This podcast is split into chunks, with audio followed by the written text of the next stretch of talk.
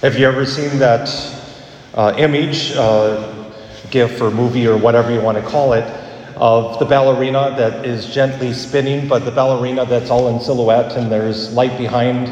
And when you first look at it, she appears to be turning in one direction, and you're instructed to imagine her or see her turning in the other direction, and all of a sudden, she's turning the other direction. Have you seen that one? Well, you have something to search for now when you go home. But it is, uh, there is that for an optical illusion, and there are, there are others based on the same principle. When we don't have any details and it's all in black, we can't tell which way it's turning, but we know that it is turning because we see it, but we don't know which way. And so once we see that it can turn either way because of the shadow or uh, anything like that, we can't help but unsee it. And I've been reflecting on that, that image or that reality for what we are seeing in our world these days. Because we have people that look at God and they see Him very differently than what we see Him as. And it doesn't mean that they're always right or anything like that, but that's their, their illusion. That's what they have maybe deluded themselves to believe. And I'm thinking especially of those that are uh, so proud of the, I might as well say it, the Dodgers who honored a particularly uh, anti Catholic uh, hate group called the Sisters of Perpetual Indulgence. Not only are they uh, anti religious women, um, they are. Uh, their behavior is scandalous and mockery of Jesus Christ, his crucifixion, uh, and the Blessed Mother, and of course, all in the name of homosexuality.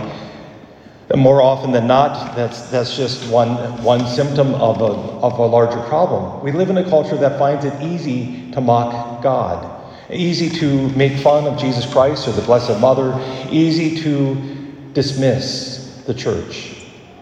And I think it comes down to the illusion, what they are seeing in their, their minds and hearts. They're seeing one of two things either someone, something that's not worth anything that is meaningless and therefore worthy of mockery, or something that is most meaningful that they have to reduce, they have to tear down, they have to reduce to nothing and make fun of, because if the claim that Christians as Catholics make is true, that requires something from them. Again, I think they are falling into the illusion of what they believe doesn't mean anything what they, what they believe that, uh, that God doesn't mean anything. At the same time, we have this picture of God as being this vengeful, uh, spiteful God. We hear that especially uh, when people discuss the Old Testament. That God is a vengeful God, that He's a mean and malicious God, and yet we have glimpses of profound love. Yes, there's war in the Old Testament, and actually, if we pay attention, there's war, but it's a war against, not against flesh and blood, but against uh, angels and demons and principalities and powers and all those things in the New Testament. But the Old Testament, even though we have that violence and we have so much, we have glimpses of God's love. And don't we have that in today's first reading? Moses reminding the people that God is, has picked them up, that He's put them on eagle's wings, that He's borne them, that He's caring for them, that He's protecting them. And if we begin to look at the scriptures, especially the Old Testament, with that light, that this is God's love, all of a sudden we begin to see time and again and again the commandments, even those that don't necessarily make sense to us as Catholics, they begin to make sense. I had a, a brief conversation with somebody this week about uh, some of the, uh, like some of the kosher laws of, of not eating pork or not eating uh, shellfish. Uh, pork and, uh, with, with that particular bacteria, I can't, can't name it right off the top of my head, but it was a dangerous uh, condition. And so God, in His wisdom, told them, better off, don't eat pork. Of course, now, I don't know about you, but I like my bacon, my ham, and my pork chops and pork tenderloin and, and all those things. But uh, in, in these days, it was God's way of telling them no. Or shellfish how, how they were so prone to parasites, more so than any other fish or seafood product. And so it's better not to eat it. Or time and again, when we begin to look at the, the commandments that way, we see this is God's love, not his trying to harass. After all, if he didn't love us, if he didn't uh, wanted us to be miserable or, or whatever it is, he wouldn't have created us. So we see God is a God of love, even in the Old Testament. But we have that God revealed and given a human face in the new, as Jesus Christ takes on flesh. And today in this gospel passage, we hear how that heart was so wounded, moved with pity for the crowd, moved with pity because they were troubled and abandoned, moved because they didn't have a shepherd to lead them. Of course, they did. It was Jesus Christ, but they didn't know it yet. And so he instructed his disciples not only to pray, but to become workers for the harvest. He sent them out two by two and, and uh, to proclaim that gospel, to proclaim the good news. And notice that at first, that gospel is only to the lost sheep of the house of Israel. It's not that the Samaritans or the Gentiles were unimportant. It's just not their time yet, or wasn't their time yet. But he gives them the task to cure the sick, raise the dead, cleanse lepers, drive out demons. Because this is what is in the heart of Jesus mercy, love, compassion, forgiveness, a desire for reconciliation. And this reconciliation is ours if we come to Him. And today in the second reading, we hear St. Paul telling us that while we were yet sinners, Christ offered himself for us. Indeed, it's difficult for, for somebody to die for a just man. He might find reason to for a just man, but Jesus, while we were still sinners, died for us. That's how much he loves us, how much he cares for us. And if that's what our uh, knowledge and, and uh, sight of Jesus Christ is, we can't help but see him in any other way. We can't help but understand that this is who he is. On Friday of this week, this past week, we celebrated the Feast of the Sacred Heart. I find it fitting that that was the same day as the Dodgers game, the infamous, hopefully soon to be uh, well remembered. I find it comforting that it seems there was almost as many people out prayerfully protesting outside the stadium as there were inside watching the ball game. We can laugh about that later. But I think it's a sign that somehow God is getting through to his people. That God is speaking to us and reminding us that we cannot make a mockery of him, will not make a mockery of him, but rather to stand up against this tyranny.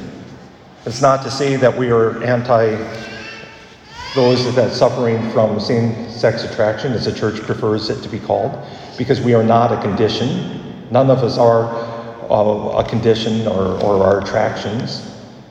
We're not gluttons or, or anything else, so why should we use that language? But we are against the agenda that stands and stands opposed to everything that we believe. And we seek, we know we seek God's will. Because God knows what's best for us, because God created us. The creator always knows the creature. The artist always can best explain the art he has created. And that's true with, with our sexuality, it's true with, our, uh, with everything that we are, that God knows us. And yet we live in a world that so often sees this as an affront to human freedom. We, see, we see, live in a world that sees this as, well, you're telling me what to do and, and how to live, and well, yeah, but you're free to do what you want, but don't expect salvation. Well, that's injustice. Well, I found myself reflecting on that too.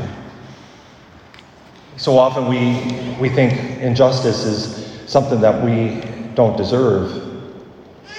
But God is always just. He's a loving judge, yes, but He's a just judge. And He will judge rightly. If we choose to live apart from His law, if we choose to, to live not seeking His mercy, not seeking His love, if we choose to make a mockery of Him, we will stand condemned. That's justice, not injustice. If rather we seek his will, And I know some very courageous uh, men and women, both, that are dealing well and seeking lives of, chastity and, and uh, despite uh, a same-sex attraction that they might be experiencing. They, they are profoundly courageous, and they would be the last to call it pride. Because they know in the end it's humility that's most important. That's what the Sacred Heart reminds us of, too. Again, how do we see the heart of Jesus?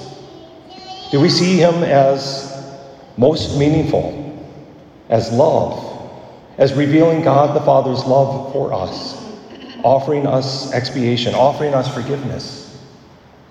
And to take it one step further, how do we see each other?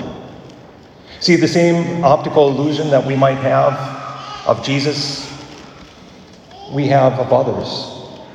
Sometimes we see others as condemnable, as irredeemable sin- sinners.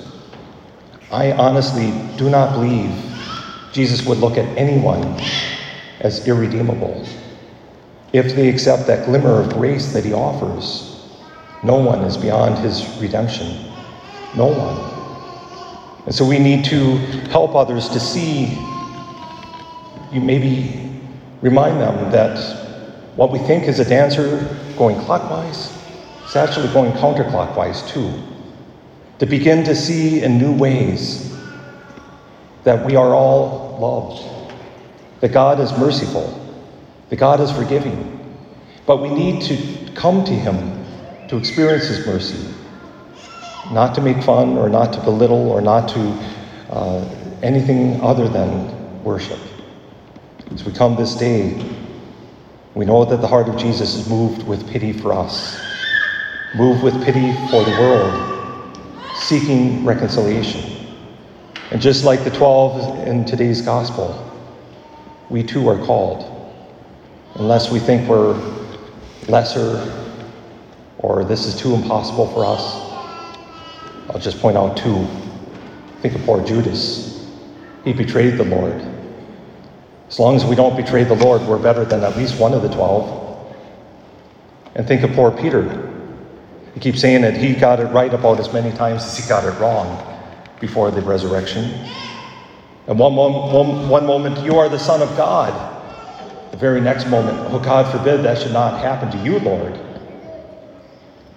So, too, they sometimes messed up. Sometimes they didn't have the right vision of who God was, but they kept striving. So, too, for us. To keep striving to first know who it is that we believe we are worshiping when we come to worship Jesus Christ, when we come to worship God the Father, when we come to worship the Holy Spirit, and who it is that others are that they are redeemable, that the Lord loves them just as much as He loves us. And He seeks them, desires them, wants them, wants all of our conversions.